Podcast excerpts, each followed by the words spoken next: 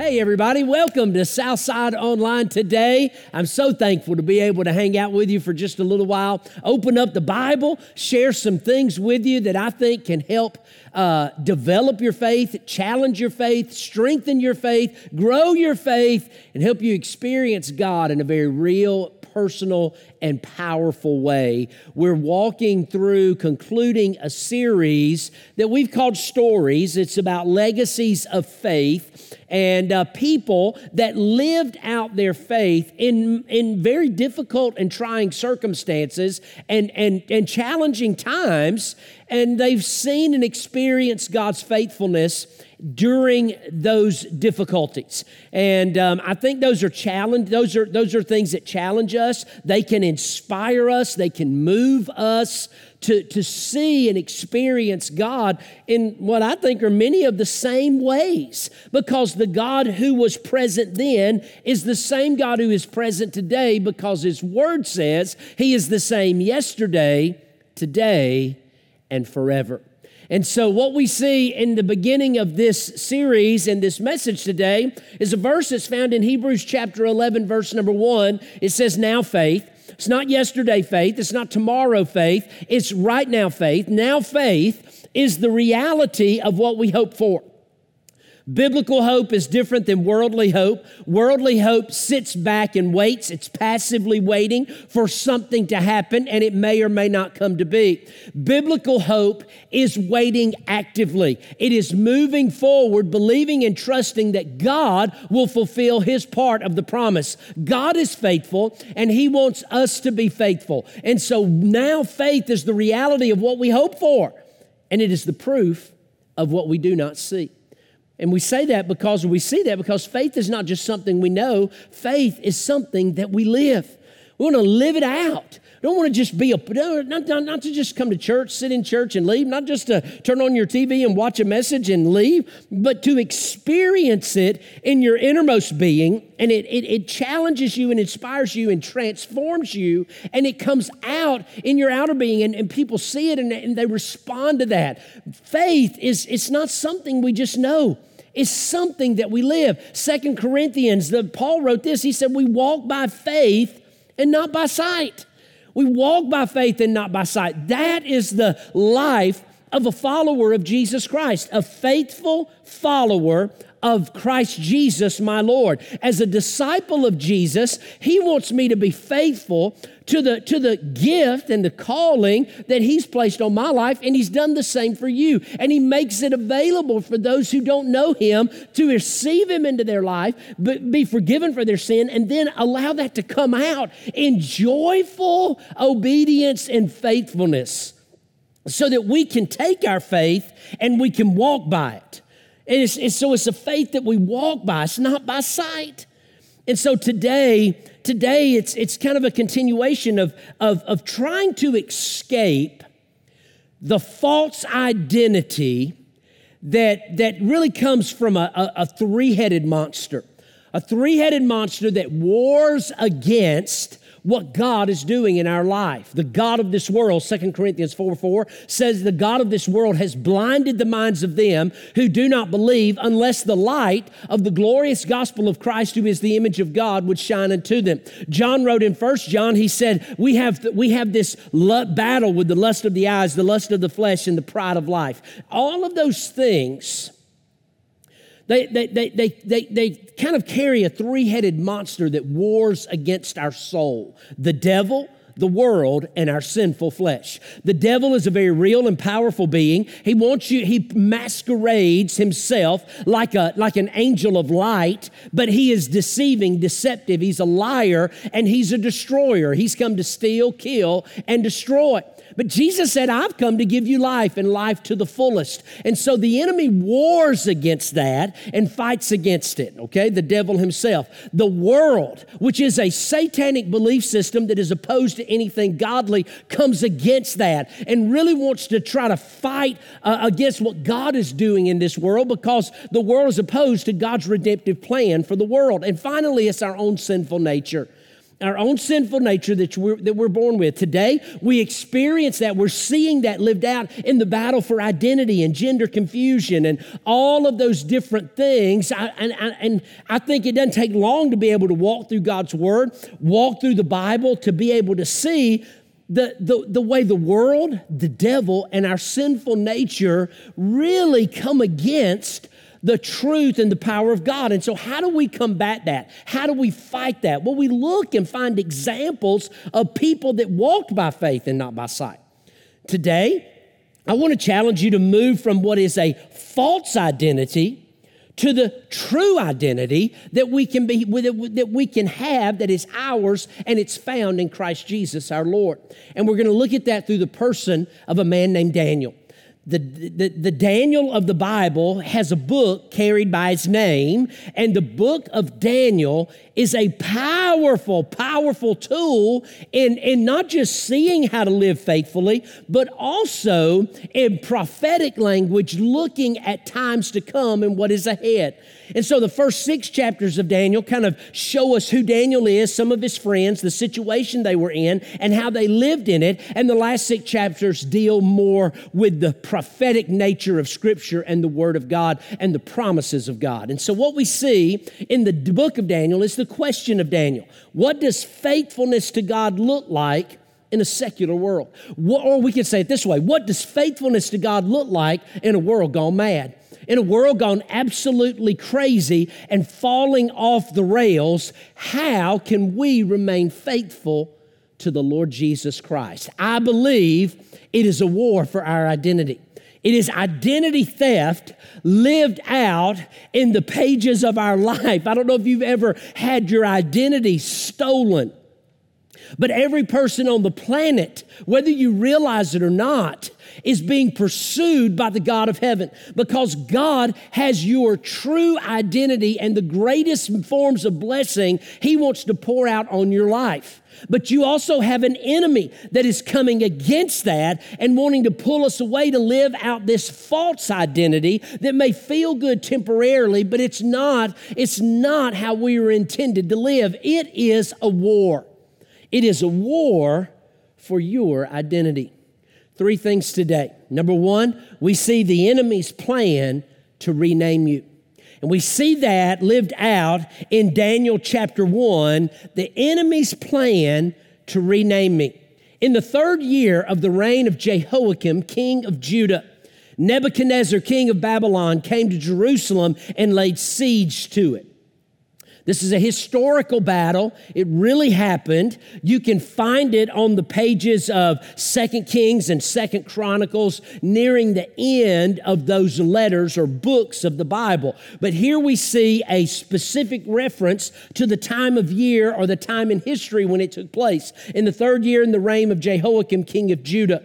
And, and what is happening, Nebuchadnezzar, king of Babylon, the most powerful empire in the world at that time, is coming against the people of Israel. We know that that is happening, and we know why it is happening because Israel Israel prostituted itself in idolatry, turned away from the one true living God, and is following their, the, the, the, the, the gods that are around them. And, and so they're living by the standards of the world rather than the principles and truths that are delivered by God to his people. And so here, Nebuchadnezzar, king of Babylon, came to Jerusalem and laid siege to it. The king ordered Ashpenaz, the chief of his court officials, kind of like his chief of staff, to bring some of the Israelites from the royal family and from the nobility. What would happen in this type of setting is when a nation would come in or an empire would come in and take over a country or a group of people, many people would die okay? A lot of people would be killed. Sometimes they would be entirely wiped out.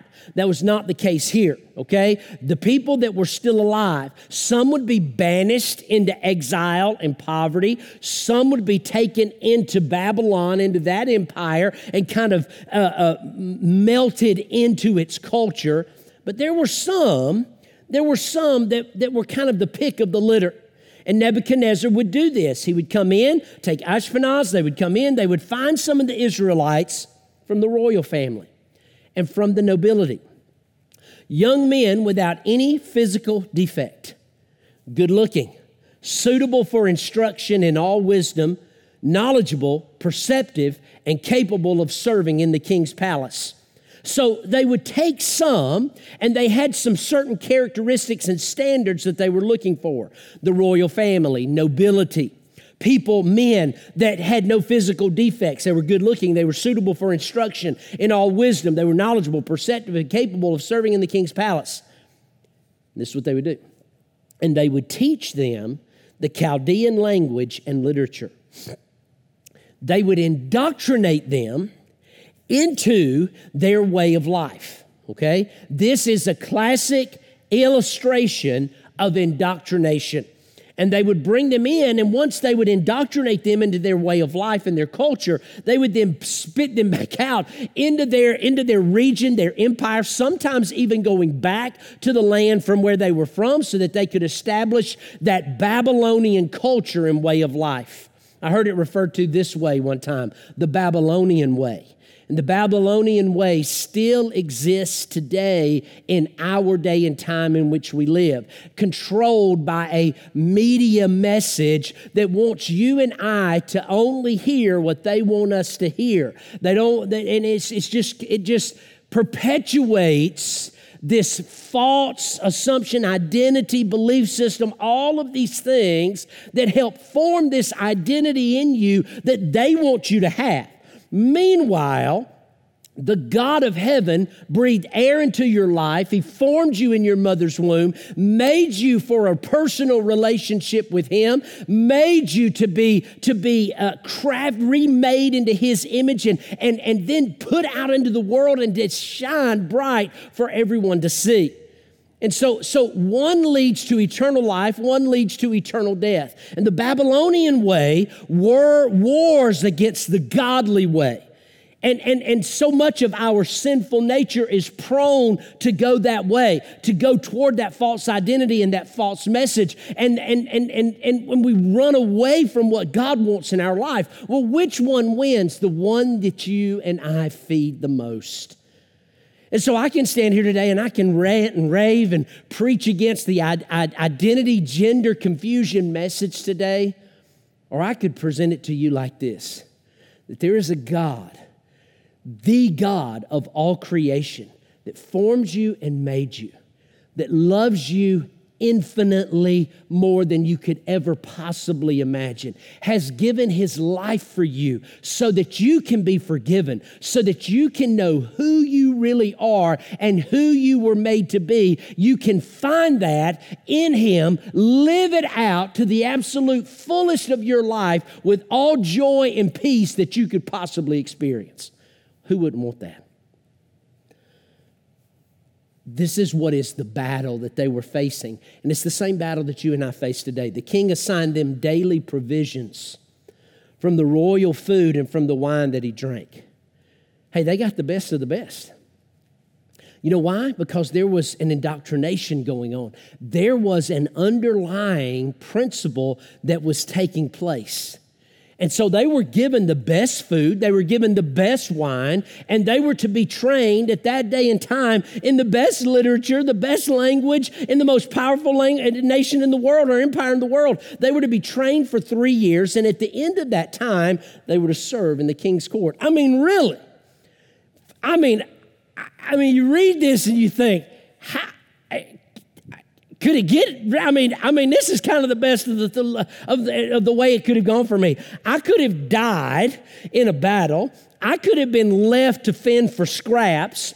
I could have been just chunked into an empire and, and again, kind of survival of the fittest, or I could be having this mentality. I could have this happen to me. This seems like a pretty good setup. And among them, from the descendants of Judah, were four men that God specifically names Daniel, Hananiah, Mishael, and Azariah. Okay? And the chief official gave them other names. Interesting. He gave the name Belteshazzar to Daniel. That just sounds good, doesn't it? I mean, if I'm Daniel, eh, it's good. I mean, you know, Daniel, but we're going to call you Belteshazzar. I mean, that's that's a powerful name, man. It's got it kind of kind of fires you up. Shadrach to Hananiah. Oh, well, you know, Shadrach, you know, you know, I mean, it's, it's all right. Hananiah, Shadrach. Eh, kind of instead of Han, it's shad. All right, so I kind of like that. Meshach to Mishael. All right, that's okay. And Abednego to Azariah. All right, cool. So they gave them a different name. Now you have to understand that these were probably 15, 16 year old young men at this particular time. Probably also have to understand that their family's dead. Okay? Because their family was nobility. Those, their, their family were, were high ranking officials in the, in the Israeli government. So they're probably dead. And so these young men have been ripped from everything that they know to be true, and they're, they, they've, they've watched the slaughter of their family. Okay? And now they're given a different name. Why? Because their names were significant.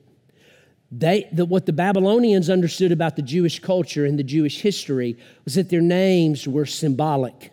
Their names meant something. It wasn't just a name given to them, their name had meaning, history, heritage, legacy. And they had to shape, they had to change that. They had to reshape that because they were indoctrinating them into a way of life, so they gave them new names. Which leads me to the question because in a war for our identity, the enemy is trying to rename you. And, and so, who has God made you to be? See, I, I mean, I can ask the question, Who are you? And I, you can say, hey, who are you? I can tell you. My name's Jeff Williams. I can tell you who my mom and daddy are. I can tell you where I'm from, where I'm raised. I can tell you who my wife is, my kids, the names of my kids. I mean, I can tell you a lot about me. But, but if we, the, the closer we get and the more we get to know one another, the deeper we're going to get into questions about who we are because who we are beyond surface level deals with our personality, our gifting, our, our, our, our ability to, to, to accomplish tasks and live life the way, the way we believe that it was intended to be lived. But who has God made you to be? In 2 Corinthians chapter 5, Paul tells us, therefore, if anyone is in Christ, you're either in Christ or out of Christ, all right? He's, he's either in you and you are in him, or he's not. That's really the way it plays out. Either you are or you're not, okay? So Paul said, if anyone is in Christ, remember before this, 2 Corinthians 5 7, he said we walk by faith and not by sight. So therefore, if anyone is in Christ, he is a new creation, brand new. Brand new. It's, it's, it's, it's like going to a, a car dealership and buying a new car. It ain't nothing like that new car smell. I mean, that's part of the selling feature. When you sit in it and you get that new car smell, you're like, oh, but you know, eventually it kind of goes away. But there's something powerful about that new, that new smell, that new scent, that new thing that's going on. A new house, a new this, a new that. Well, I'm talking about a new life. I'm talking about being clean on the inside. I'm talking about removing shame, fear, regret, and guilt. I'm talking about taking off the old and putting on the new. I'm talking about removing death, dead, and, and coming back to life. He is a new creation. Old things have passed away, and look, new things have come. And he moves forward a little bit and he says, Therefore, we are ambassadors for Christ because we're because we are created new in Christ, it's not just you're not just made that way to come sit in a church building for an hour every time you feel like it or you need a fix. It's it's it's it's, it's a brand new way of living life. It's a brand new way of experiencing life. And he said because of that we are ambassadors. We are representatives for Christ because we are certain that God is appealing through us. We plead on Christ's behalf, be reconciled to God. We should want other people to experience what we have in Christ. We should want other people to know what we have found in Him because the relationship with Jesus Christ is a brand new something that changes us, tr- recreates us, transforms us from the inside out. And so when we see that and we go to begin to see what their names mean, Let's go look at the names of these men. Daniel, whose name meant God is my judge. To Belteshazzar. This sounds so big and so powerful. But in the Babylonian culture, it was not a, it was not a masculine name, it was feminine. Interesting in the world of our gender, gender, gender confusion and identity problem. They're trying to take him from a masculine figure to a feminine one. It's more like, it's not Belteshazzar, it's more like Belteshazzar. and, and so he went from God as my judge to lady, protect the king. Hananiah, God has been gracious to me. To Shadrach, I am fearful of God. So, a place where God has been gracious and should lead you to love and confidence to a place where you're afraid of Him. Hmm. Mishael, who can compare to my God? To Meshach, I am despised and humiliated. And finally, Azariah, God has helped me to Abednego, the servant of Nebo, which was the God of fruit and vegetables, the God of vegetation. So, the God of all creation who has helped me to just the servant of the God of the land. The question today, when it comes to the enemy trying to rename you, is not what is he trying to do in my life, but who does who has God made you to be? Because if anyone is in Christ, he's a brand new creation. See, a godly impact begins with a firm commitment to God. A godly impact begins with a firm commitment to God so that you know who you are in Him. The enemy, the war for your identity begins with the enemy's plan to rename you. Number two, it's the enemy's plan to reshape you. Because he doesn't just want to rename you, he wants to reshape you. He wants to shape you into his image, into his identity, into his plan for your life. And it's totally contrary to what God wants to do in and through us. In Daniel chapter 1, it said, Daniel determined. Another version of the Bible says, Daniel purposed. Daniel purposed in his heart that he would not defile himself with the king's food or with the wine that he drank. So he asked permission from the chief official not to defile himself. What we see in the life of Daniel is a foundation that has been set by his family. It is a firm foundation that is built on the principles and the teachings of Yahweh, the God of all creation. And that is present in his life when everything has fallen apart around him. He still stays true to the principles that his family gave him. He determined in his heart that he would not defile himself. Why, why should he not eat the food and drink the wine? Because that food, that meat, and that wine were, were items that had been offered to idols. And idolatry was something that the Ten Commandments of God explicitly told him to stay away from because you shall have no other gods before him. And so Daniel determined he wouldn't do this. And so God had granted Daniel favor and compassion from the chief official. So Daniel asked permission. And the chief official said, I can't do that. Daniel, I found you found, I, I like you, Daniel, but I can't let that happen because if Nebuchadnezzar sees you looking frail and not like the other people, he's going to kill me. I'm going to one that, be the one that suffers. So instead, Daniel, full of wisdom, goes to his handler, to the guy that's ultimately in charge with him, and he says, Would you test me and my friends? And, and, and for 10 days, just give us vegetables and water. And after 10 days, if we don't look healthier, more well nourished, and better off than these other Hebrew men, then we will, uh, we, then we will adhere to your principle. And so the man agreed.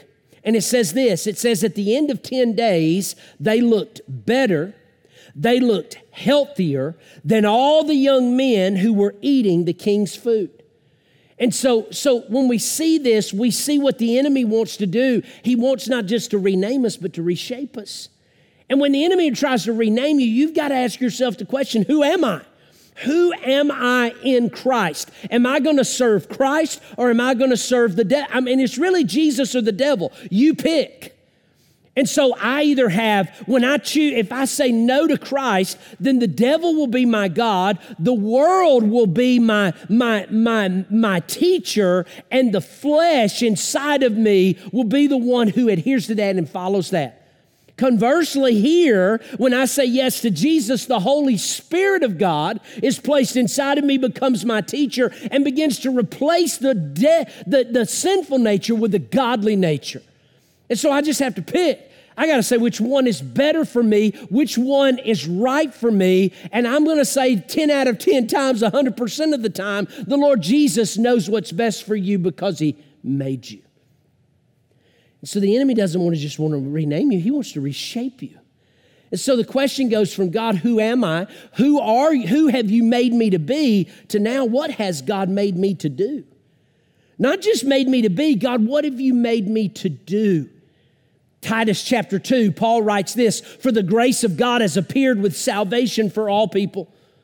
God's grace has appeared with salvation for everyone instructing us to deny godlessness and worldly lust, say no to those things, and to live in a sensible, righteous, and godly way in this present age. Say no to godlessness and worldly lust so that we can say yes to living sensibly, okay? Common sense, sensible living, righteous, godly living, and godly ways in this present age. He says, while we wait for the blessed hope and we appear and the appearing of the glory of our great God and Savior Jesus Christ, who gave himself for us to redeem us from all lawlessness and to cleanse us for himself a people that is his own possession and eager to do what is good. See, a godly impact requires sacrifice to keep from being polluted by the culture. It's not just, God, who have you made me to be? The question then becomes, God, what have you made me to do? Well, ultimately, it becomes this I just saying no to the devil, the world, and the flesh, godlessness and worldly lust, so that I can say yes to sensible, righteous, and godly living. Because Jesus Christ is the one who wants what's best and gives me what is best for my life. God, what have you made me to do? You've made me to say no to those things so that I can say yes to the best things. And if I'm going to make a godly impact, I've got to sacrifice so that I can keep from being polluted by the culture. In the war for our identity, the enemy has a plan to rename you and reshape you. But God, He has a desire to reward you. God wants to reward you. Ultimately, the Bible says that the enemy, the thief, the devil, has come to steal, kill, and destroy. But Jesus said, I have come to give you life and give it to you abundantly. God gave these four young men knowledge and understanding in every kind of literature and wisdom. Daniel also understood visions and dreams of every kind. Nebuchadnezzar interviewed them, and among all of them, no one was found equal to Daniel. Hananiah, Mishael, and Azariah. And so they began to serve in the king's court. And in every matter of wisdom and understanding that the king consulted them about, he found them 10 times better than all the diviner priests and mediums in his entire kingdom. God, who have you made me to be? In Christ. God, what have you made me to do? In Christ.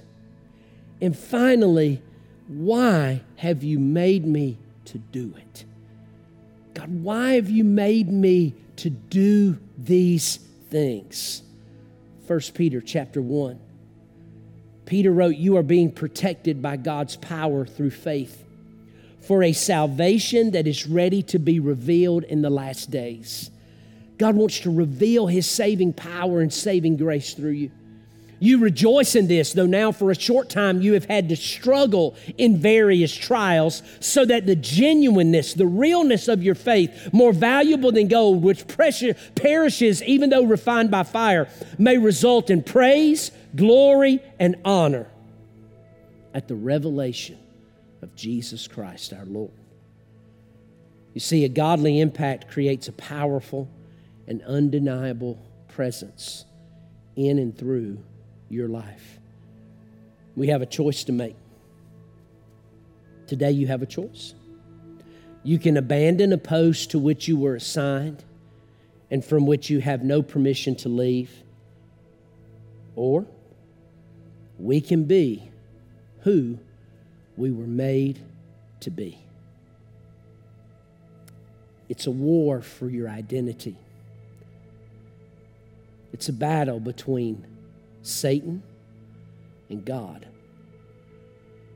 It's a battle between a loser and a winner. You just have to decide which side you're going to pick.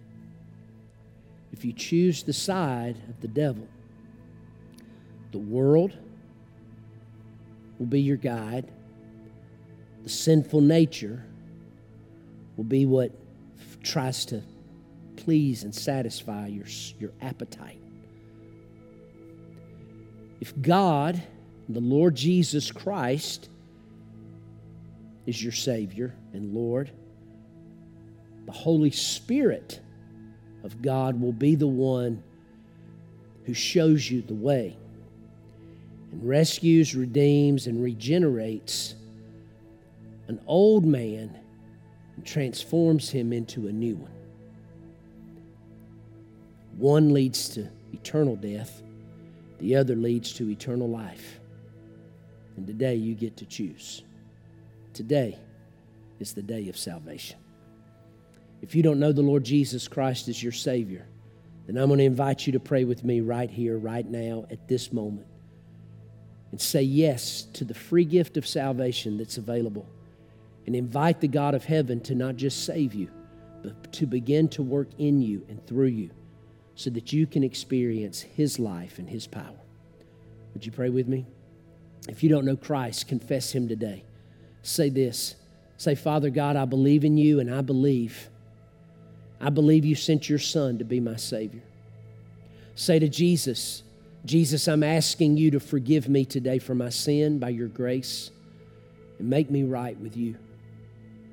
Jesus, be the Savior and Lord of my life because I'm ready. I'm ready to follow you and I'm ready to say yes to you today. Listen, if you prayed that with me today, then take the next step. Comment below, let us know, reach out to us. You can reach out to us through our website, through our Southside Church app. We would love to connect with you, help you take the next step, and come be a part. Come be a part of our church, our church family, and see what God is doing right here. And let Him begin to help you experience the very same thing. I pray you have a great day. God bless you. See you soon.